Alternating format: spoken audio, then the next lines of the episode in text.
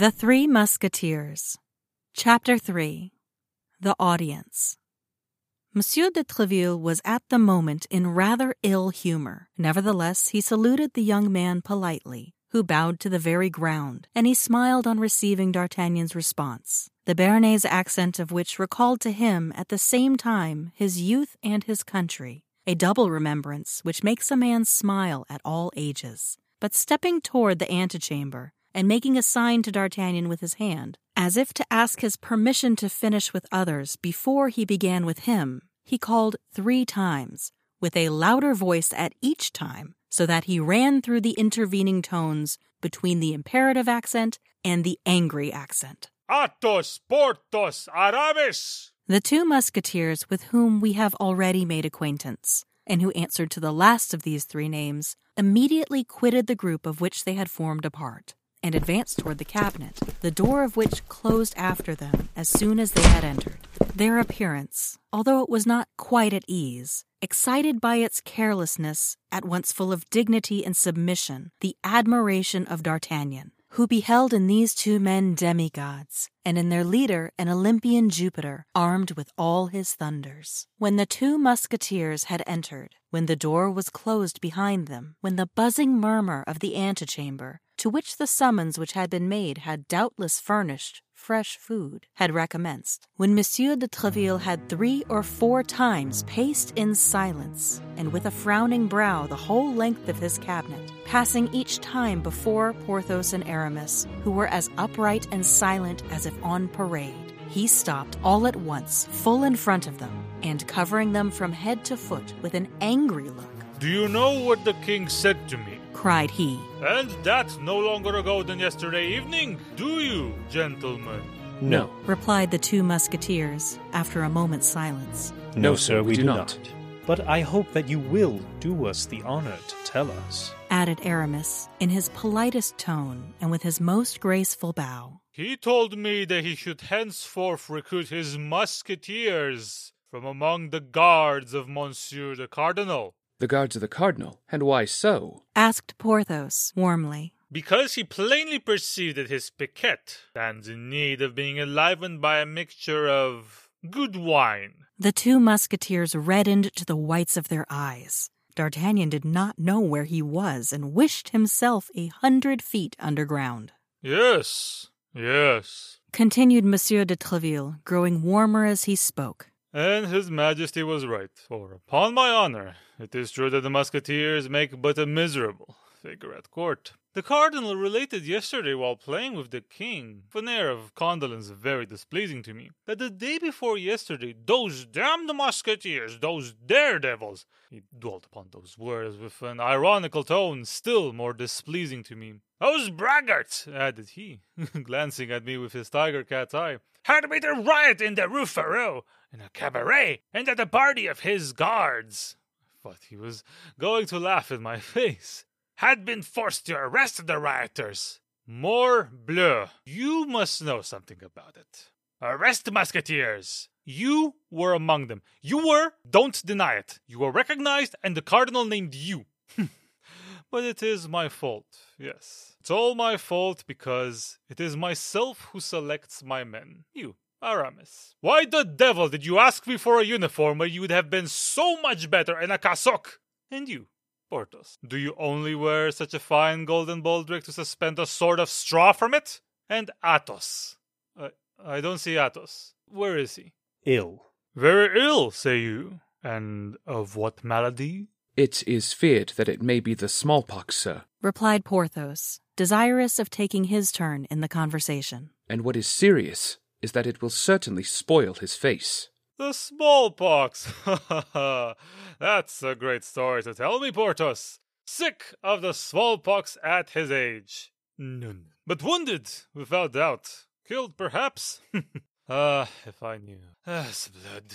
Monsieur Musketeers, I will not have this hunting of bad places, this quarreling in the streets, this sword play at the crossways, and above all, I will not have occasion given to the Cardinal's guards, who are brave, quiet, skilful men who never put themselves in a position to be arrested and who, besides, never allow themselves to be arrested, to laugh at you, I am sure of it, they would prefer dying on the spot to being arrested or taking back a step to save yourselves, to scamper away, to flee. That is good for the king's musketeers.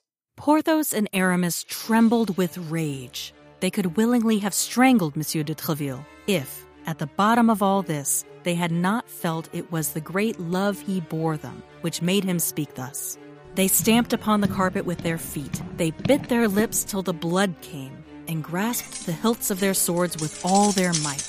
All without had heard, as we have said, Athos, Porthos, and Aramis called, and had guessed from Monsieur de Treville's tone of voice that he was very angry about something. Ten curious heads were glued to the tapestry and became pale with fury, for their ears, closely applied to the door, did not lose a syllable of what he said, while their mouths repeated as he went on the insulting expressions of the captain to all the people in the antechamber. In an instant, from the door of the cabinet to the street gate, the whole hotel was boiling. Ah, king's musketeers are arrested by the guards of the cardinal, are they? Continued Monsieur de Treville, as furious at heart as his soldiers but emphasizing his words and plunging them one by one, so to say, like so many blows of a stiletto into the bosoms of his auditors. What? Six of His Eminence's guards arrest six of His Majesty's musketeers? Morbleu, my part is taken. I will go straight to the Louvre. I'll give in my resignation as captain of the King's Musketeers to take a lieutenancy in the Cardinal's Guards. And if he refuses me, morbleu, I will turn abbé. At these words, the murmur without became an explosion. Nothing was to be heard but oaths and blasphemies. The morbleus, the sang dieus, the mort toutes les diables crossed one another in the air. D'Artagnan looked for some tapestry behind which he might hide himself, and felt an immense inclination to crawl under the table. Well, my captain, said Porthos, quite beside himself. The truth is that we were six against six, but we were not captured by fair means. And before we had time to draw our swords, two of our party were dead, and Athos, grievously wounded, was very little better, for you know Athos. Well, Captain, he endeavored twice to get up, and fell again twice. And we did not surrender, no. They dragged us away by force. On the way, we escaped. As for Athos, they believed him to be dead, and left him very quiet on the field of battle, not thinking it worth the trouble to carry him away. That's the whole story. What the devil, Captain? One cannot win all one's battles. The great Pompey lost that of Pharsalia, and Francis I, who was, as I have heard say, good as other folks, nevertheless lost the Battle of Pavia.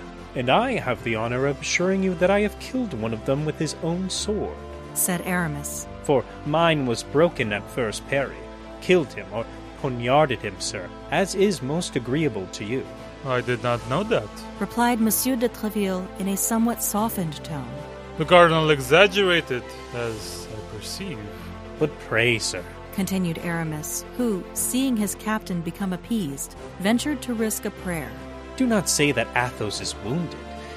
He would be in despair if that should come to the ears of the king, as the wound is very serious, seeing that after crossing the shoulder it penetrates into the chest. It is to be feared at this instant, the tapestry was raised, and a noble and handsome head, but frightfully pale, appeared under the fringe. Athos! cried the two musketeers. Athos! repeated Monsieur de Treville himself. You have sent for me, sir, said Athos to Monsieur de Treville in a feeble yet perfectly calm voice. You have sent for me, as my comrades informed me, and I have hastened to receive your orders. I am here. What do you want with me?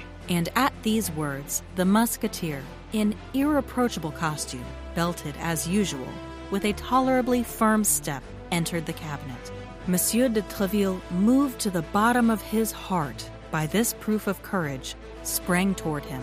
I was about to say to these gentlemen, added he, that I forbid my musketeers to expose their lives needlessly, for brave men are very dear to the king and The king knows that his musketeers are the bravest on the earth. Your hand, Athos. And without waiting for the answer of the newcomer to this proof of affection, Monsieur de Treville seized his right hand and pressed it with all his might. Without perceiving that Athos, whatever might be his self command, allowed a slight murmur of pain to escape him, and if possible, grew paler than he was before. The door had remained open. So strong was the excitement produced by the arrival of Athos, whose wound, though kept as a secret, was known to all. A burst of satisfaction hailed the last words of the captain, and two or three heads, carried away by the enthusiasm of the moment, appeared through the openings of the tapestry. Monsieur de Treville was about to reprehend this breach of the rules of etiquette when he felt the hand of Athos, who had rallied all his energies to contend against pain, at length overcome by it, fell upon the floor as if he were dead. A surgeon! Cried Monsieur de Treville. Mine, the king's! The best a surgeon, or his blood my brave Athos will die!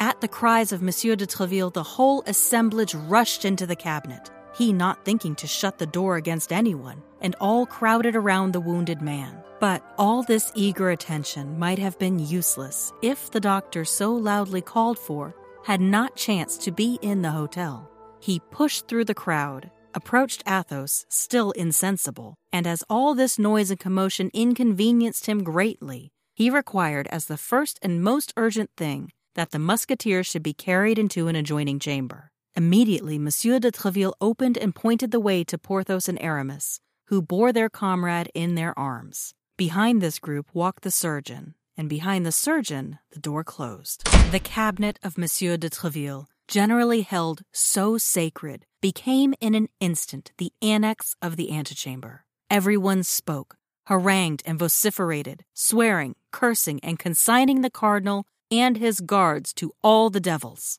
An instant after, Porthos and Aramis re entered, the surgeon and Monsieur de Treville alone remaining with the wounded. At length, Monsieur de Treville himself returned. The injured man had recovered his senses. The surgeon declared that the situation of the musketeer had nothing in it to render his friends uneasy, his weakness having been purely and simply caused by loss of blood. Then Monsieur de Treville made a sign with his hand, and all retired except D'Artagnan, who did not forget that he had an audience, and with the tenacity of a Gascon remained in his place. When all had gone out and the door was closed, Monsieur de Treville, on turning round, found himself alone with the young man. The event which had occurred had in some degree broken the thread of his ideas. He inquired what was the will of his persevering visitor. D'Artagnan then repeated his name, and in an instant recovering all his remembrances of the present and the past, Monsieur de Treville grasped the situation. Pardon me, said he, smiling. Pardon me, my dear compatriot, but I had wholly forgotten you. But what help is there for it? A captain is nothing but the father of a family, charged with even a greater responsibility than the father of an ordinary family. Soldiers are big children.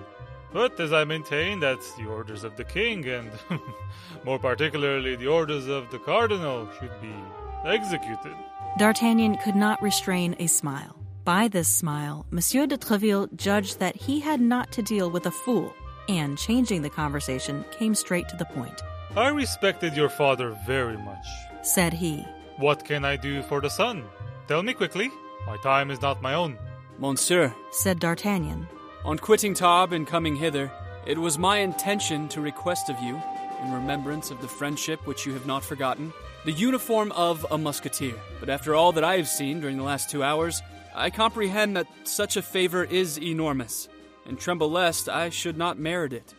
It is indeed a favor, young man, replied Monsieur de Treville. But they may not be so far beyond your hopes as you believe, or rather as you appear to believe. But His Majesty's decision is always necessary, I inform you with regret that no one becomes a musketeer without the preliminary ordeal of several campaigns, certain brilliant actions, or a service of two years in some other regiment less favored than ours. D'Artagnan bowed without replying, feeling his desire to don the musketeer's uniform vastly increased by the great difficulties which preceded the attainment of it.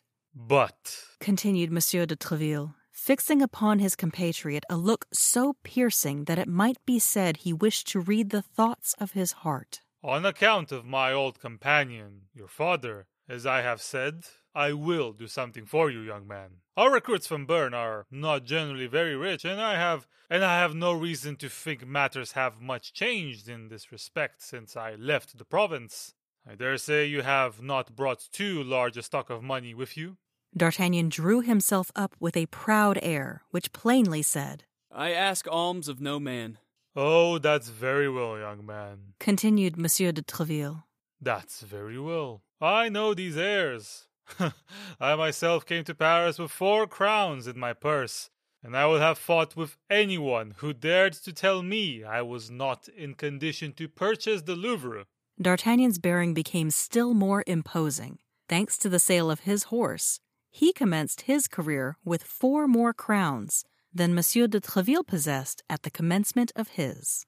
You ought, I say then, to husband the means you have, however large the sum may be, but you ought also to endeavor to perfect yourself in the exercises becoming a gentleman. I will write a letter today to the director of the Royal Academy, and tomorrow he will admit you without any expense to yourself. Do not refuse this little service. Our best born and richest gentlemen sometimes solicit it without being able to obtain it.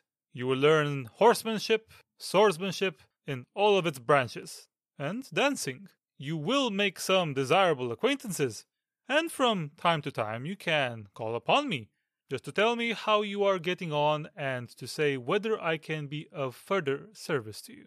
D'Artagnan, stranger as he was to all the manners of a court, could not but perceive a little coldness in this reception. Alas, sir, Said he, I cannot but perceive how sadly I missed the letter of introduction which my father gave me to present to you. I certainly am surprised replied Monsieur de Treville. that you should undertake so long a journey without that necessary passport, the sole resource of us poor Béarnese. I had one, sir, and thank God such as I could wish, cried D'Artagnan. but it was perfidiously stolen from me. He then related the adventure of Meung, described the unknown gentleman with the greatest minuteness, and all with a warmth and truthfulness that delighted Monsieur de Treville. This is all very strange. Said Monsieur de Treville after meditating a minute. You mentioned my name then? Aloud? Yes, sir, I certainly committed that imprudence. But why should I have done otherwise? A name like yours must be as a buckler to me on my way. Judge if I should not put myself under its protection. Flattery was at that period very current, and Monsieur de Treville loved incense as well as a king, or even a cardinal. He could not refrain from a smile of visible satisfaction. But this smile soon disappeared, and returning to the adventure of Meung, Tell me, continued he, had not this gentleman a slight scar on his cheek? Yes, such a one as would be made by the grazing of a ball. Was he not a fine looking man? Yes, Of lofty stature? yes, Of pale complexion and brown hair? yes, yes, that is he. How is it, sir, that you are acquainted with this man? If I ever find him again, and I will find him, I swear, were it in hell. He was waiting for a woman. continued Treville. He departed immediately, after having conversed for a minute with her whom he awaited. You know not the subject of their conversation. He gave her a box, told her not to open it except in London. Was this woman English? He called her Milady. It is he. It must be he. murmured Treville. I believed him still at Brussels. Oh, sir, if you know who this man is, cried D'Artagnan. tell me who he is and whence he is. I will then release you from all your promises, even that of procuring my admission into the Musketeers. For before everything, I wish to avenge myself. Beware, young man. cried Treville. If you see him coming on one side of the street, pass by on the other. Not cast yourself against such a rock. He would break you like glass. That will not prevent me, replied D'Artagnan. if I ever find him. In the meantime, said Treville. seek him not. If I have a right to advise you, All at once the captain stopped, as if struck by a sudden suspicion. This great hatred which the young traveler manifested so loudly for this man, who, a rather improbable thing, had stolen his father's letter from him. Was there not some perfidy concealed under this hatred? Might not this young man be sent by his eminence? Might he not have come for the purpose of laying a snare for him? This pretended D'Artagnan, was he not an emissary of the cardinal, whom the cardinal sought to introduce into Treville's house, to place near him, to win his confidence, and afterward to ruin him, as had been done in a thousand other instances. He fixed his eyes upon D'Artagnan even more earnestly than before. He was moderately reassured, however, by the aspect of that countenance, full of astute intelligence and affected humility. I know he is a Gascon, reflected he, but he may be one for the cardinal as well for me. Let us try him. My friend, said he slowly, I wish, as the son of an ancient friend, for I consider the story of the lost letter perfectly true, I wish, I say, in order to repair the coldness you may have remarked in my reception of you, to consider to you the secrets of our policy. The king and the cardinal are the best of friends there. Apparent bickerings are only feints to deceive fools. I am not willing that a compatriot, a handsome cavalier, a brave youth quite fit to make his way, should become the dupe of all these artifices and fall into the snare after the examples of so many others who have been ruined by it. Be assured that I am devoted to both these all powerful masters, and that my earnest endeavors have no other aim than the service of the king and also the cardinal, one of the most illustrious geniuses that France has ever produced. Now, young man, regulate your conduct accordingly. And if you entertain, whether from your family, your relations, or even from your instincts, any of these enmities which we see constantly breaking out against the cardinal, bid me adieu and let us separate. I will aid you in many ways, but without attaching you to my person. I hope that my frankness at least will make you my friend, for you are the only young man to whom I have hitherto spoken as I have done to you. Treville said to himself, If the cardinal has set this young fox upon me, he will certainly not have failed, he who knows how bitterly I execrate him, to tell his spy that the best means of making his court to me is to rail at him. Therefore, in spite of all my protestations, if it be as I suspect, cunning gossip will assure me that he holds his eminence in awe. It, however, proved otherwise. D'Artagnan answered with the greatest simplicity. I came to Paris with exactly such intentions. My father advised me to stoop to nobody but the king, the cardinal, and yourself, whom he considered the first three personages in France. D'Artagnan added Monsieur de Treville to the others, as may be perceived, but he thought this addition would do no harm. I have the greatest veneration for the cardinal, continued he, and the most profound respect for his actions. So much the better for me, sir, if you speak to me, as you say, with frankness. For then you will do me the honor to esteem the resemblance of our opinions. But if you have entertained any doubt, as naturally you may, I feel that I am ruining myself by speaking the truth. But I still trust you will not esteem me the less for it, and that is my object beyond all others. Monsieur de Treville was surprised to the greatest degree. So much penetration, so much frankness, created admiration but did not entirely remove his suspicions. The more this young man was superior to others, the more he was to be dreaded if he meant to deceive him. Nevertheless, he pressed D'Artagnan's hand and said to him, You are an honest youth, but at the present moment I can only do for you that which I have just now offered. My hotel will always be open to you. Hereafter, being able to ask for me at all hours, and consequently to take advantage of all opportunities, you will probably obtain that which you desire. That is to say, replied D'Artagnan, that you will wait until I've proven myself worthy of it. Well, be assured, added he with the familiarity of a Gascon, you shall not wait long. And he bowed in order to retire, as if he considered the future in his own hands. But wait a minute, said Monsieur de Treville, stopping him. Promised you a letter for the director of the academy. Are you too proud to accept it, young gentleman? No, sir, said D'Artagnan. And I will guard it so carefully that I will be sworn it shall arrive at its address, and woe be to him who shall attempt to take it from me. Monsieur de Treville smiled at this flourish, and leaving his young man compatriot in the embrasure of the window where they had talked together, he seated himself at a table in order to write the promised letter of recommendation. While he was doing this, D'Artagnan, having no better employment, amused himself with beating a march upon the window and with looking at the musketeers, who went away one after another, following them with his eyes until they disappeared. Monsieur de Treville, after having written the letter, sealed it, and rising approached the young man in order to give it to him. But at the very moment when D'Artagnan stretched out his hand to receive it, Monsieur de Treville was highly astonished to see his young protege make a sudden spring, become crimson with passion, and rush from the cabinet, crying, His blood! He shall not escape me this time. And who? asked Monsieur de Treville. He, my thief! Replied D'Artagnan, Ah, the traitor! and he disappeared, The devil take the madman! murmured Monsieur de Treville. Unless Added he, this is a cunning mode of escaping, seeing that he has failed in his purpose. That was chapter 3 of The Three Musketeers. This chapter was beautifully narrated by Holly Harris. D'Artagnan was voiced by Dexter Howard. Monsieur Treville was read by Mihai Mahtei. Porthos was voiced by Jake Johnston. Aramis was voiced by LanceZalot. Athos was read by Johnny Chiu Lim. Chapter 4 will be out soon. Thanks for listening.